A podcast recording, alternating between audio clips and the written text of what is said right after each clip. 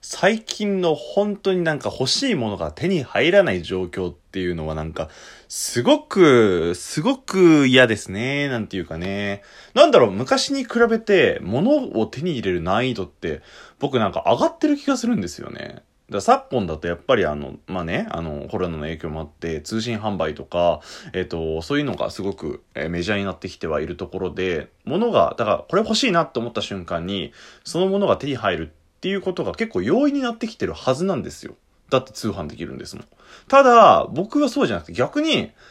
なんか、その、店頭で買う欲しい商品がないっていう状況の方が増えた気がするんですよね。はい。あ、すいません。何の話かって言いますと、まあ僕がね、このラジオで結構言ってるんですけれども、あの、機動戦士ガンダムっていう作品が大好きで、まあ皆さんもね、多分見たことあると思います。ガンダム。あの、白いやつですね。で、えっと、そのガンダムのプラモデル、まあ通称ガンプラですね。ガンプラっていうものがございまして、まあそれすごく有名なんですよ。本当に世界的にもね。で、まあ僕はこのガンプラっていうかガンダムが大好きだから、まあ当然ガンプラもすごく大好きなんですよ。で、最近なんかわかんないですけど、すごくガンプラ熱が僕の中で、えー、オーバーヒートしておりまして、なんか休みのためになんか何かしら一つ買ってきて組んでるみたいなそういう状況なんですけれども、あのー、まあ、その中で、えっ、ー、と、機動戦士ガンダムビルドダイバーズリライズっていう作品がちょっと前までアニメでやったんですよ。で、これアニメじゃなくて YouTube でも見れるんですけれども、それが11月30日まで全話公開なんで、ぜひ興味ある人見てほしいんですけれども、このビルドダイバーズリライズっていうのを僕全話見たんですよ。そしたら、その、やっぱね、見てるアニメ作品のガンンダム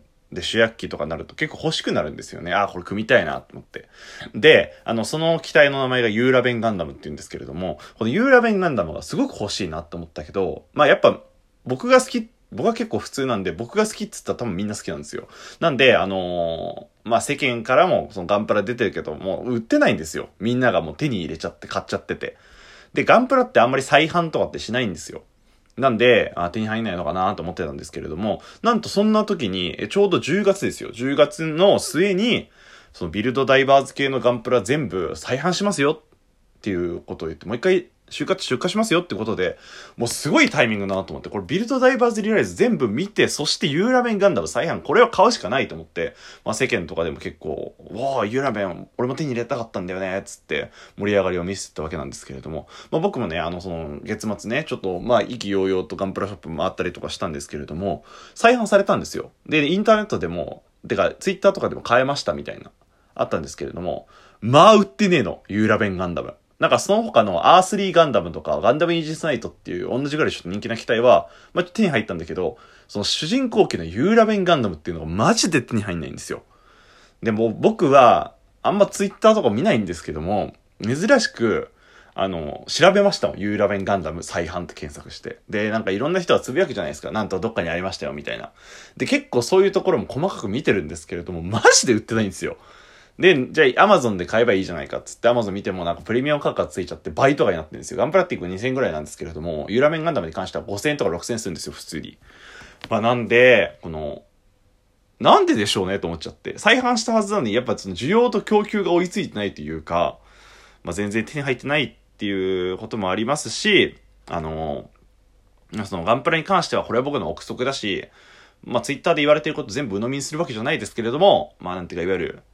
転売ヤーっていう方々が、まあ、頑張っていらっしゃるそうなので、まあそういうのもちょっと良くないよなとは思います。まあこの問題結構シビアなんで僕は今喋りませんけれども、もし仮にそれで俺の手元にユーラベンガンダムが手に入ってないのだとしたら、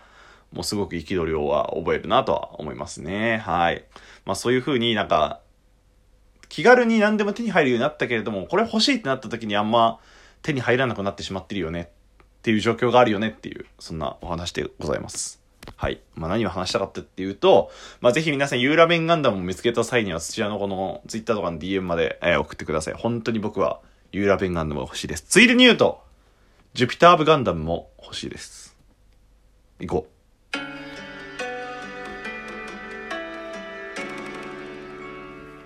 白黒ハンガーのちょっと隙間に放送局さあ、始まりました。白黒ハンガーのちょっと隙間に放送局お相手は白黒ハンガーのピルクル土屋です。この番組は寝る前の数分間やスマートフォンをいじってる時間など、皆さんの寝る前にあるちょっとした隙間時間に僕らのたわいもない会話を聞いていただこうというラジオ番組です。ぜひ、寝る前の数分間や何か作業している際の作業を BGM として聞いていただけると嬉しいななんてことを思います。よろしくお願いいたします。はい、皆さんこんにちは、こんばんは、おはようございます。白黒ハンガーピルクル土屋でございます。本日は白黒ハンガーピルクル土屋の個人会となっておりますので、最後までお付き合いください。はい、これ収録日的には11月3日文化の日でございます。文化の日、文化の日って、なんか、学校と、小学校時代とか、まあ、ただの休みだったんですけれども、なんか、ピンとこなくない？まあ、子供の日とかもそうだけど、緑の日とかもそうなんだけど、まあ、なんでちょっと由来ちょっと軽く調べますと、えー、っとですね、文化の日の意味は、自由と平等を愛し、文化を進めるです。自由平和文、えー、自由平和文化、どれも大事なことですが、っていうことなんですけれども、まあそういう自由と平和を愛してくださいよっていうそういう日らしいですね。もともとは生前はあの明治天皇の誕生日だったんで、まあそれがそのまま、えー、祝日になったのかなっていう感じですね。はい。まあそういうことで、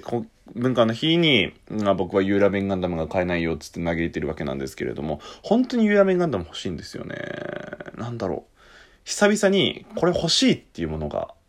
本当に手に入んないそういう状況に陥っております。ガンプラが品切れになるなんてあんまないんですけれどもね。まあそういうことで、えー、今回の白黒ハンガーのちょっと隙間に放送局もお話ししていたい、聞きたいなと思うんですけれども、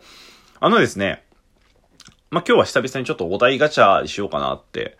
思ってます。まあ、あの、お題が出てきて、それに対して答えるよっていうことですね。で、なんか適当に回していいのないかなと思った時に、まあ、これ本当にフリートーク的な感じですね。あの、ちょっと僕の、僕が今口回ってないと思うんですけど、文化の日で結構しこたま寝ていたので、はい、あの、それで撮ってる次第でございます。はい、申し訳ないです で、えーっと、お題ガチャやっていきましょう。ということで、早速、トークテーマはこちらになります。お題、勉強って何のためにするの？おすごい、なんか、割と平凡というか普通にありそうなタイトルではございますけれども。勉強って何のためにするの？うん。まあ、これは僕は、多分ね、なんかで言ったと思うんですけれども、選択肢を増やすためっていうのと、なんかその物事にに対して100%自分が楽しむためだと思いますね。結構前の、ちょっとなんかどっかの回で言ったと思うんですけれども、あの、少女歌劇レビュースターライトっていうコンテンツがありまして、それの映画の主題歌が、再生賛美曲っていう曲なんですけれども、この再生賛美曲が結構曲調とかなんか独特で、まあ、すごく僕は好きだなって思ったんですよ。で。結構世間、世間というか、そのインターネット上の評価とかもいい曲だみたいな感じだったんですけれども、それを、えー、聞いた時に、いい曲だ、めっちゃいい、めっちゃいいとは思うけど、何がいいのかちょっとよくわかんなかったんですよね。で、えっ、ー、と、まあ、そういうこと、ツイッターとかに感想をつぶやいてる人とかいて、なんかその中の一人で、なんか自分はその、多分音大かなんかで学んでる人なんですけれども、その方が、なんか、ここで転調が入って、この記号がこうで、こういう高さになってるからすごく心地いいっていうことが書いてあって、まあ半分くらい理解できなかったんですけれども、あ、なるほどねって思う部分も確かにあって、そういうのってなんか自分が前提知識を持ってなきゃ多分楽しめないことだと思うんですよね。なんか聞くだけでやっぱ僕みたいにあのおバカな人間ですと聞いただけだとなんかすごくいいっていうのをそこ、なんていうか感性では感じ取れるのかもしれないんですけれども、具体的にじゃあ何がいいのって言われた時にそれを説明できないし、あ、だからいいんだっていう自分の中で納得ができないと思うんですよね。でも勉強してると、その知識はすごく多いわけじゃないですか。なので、あ、ここのここがすごくいいんだなっていうことを理解してさらに楽しめる。そういう手法を使ってるんだと思ってさらに楽しめる。そういう意味で、あの、勉強する、勉強は何のためにするのって言われたら僕は何か物事を100%楽しむために勉強するんだよとは思うようにはしてますね。なんか例えば大学のためとか、世間で役に立つからとか、あの、頭いいととか、学歴だからっていうのだってやっぱ苦しくなっちゃうと思うし、多分僕はそれで勉強できない人間ではあるので、受験の時とかもそうだったんですけれどもね。何か目的があって勉強っていうものはするものなのかななんて思います。じゃあ、その、まあ本当に学校、学生時代だといいです。あの、この大学に行くとか、この高校に行くとか、この進路に向かうために勉強するっていう目的があって、じゃあ社会人何のために勉強するのってなった時に、僕はいろんなものに触れて、その物事を100%自分のものにする、ものにするって言い方変だな。自分が楽しむためにするんだよなんてことを思いましたね。うん。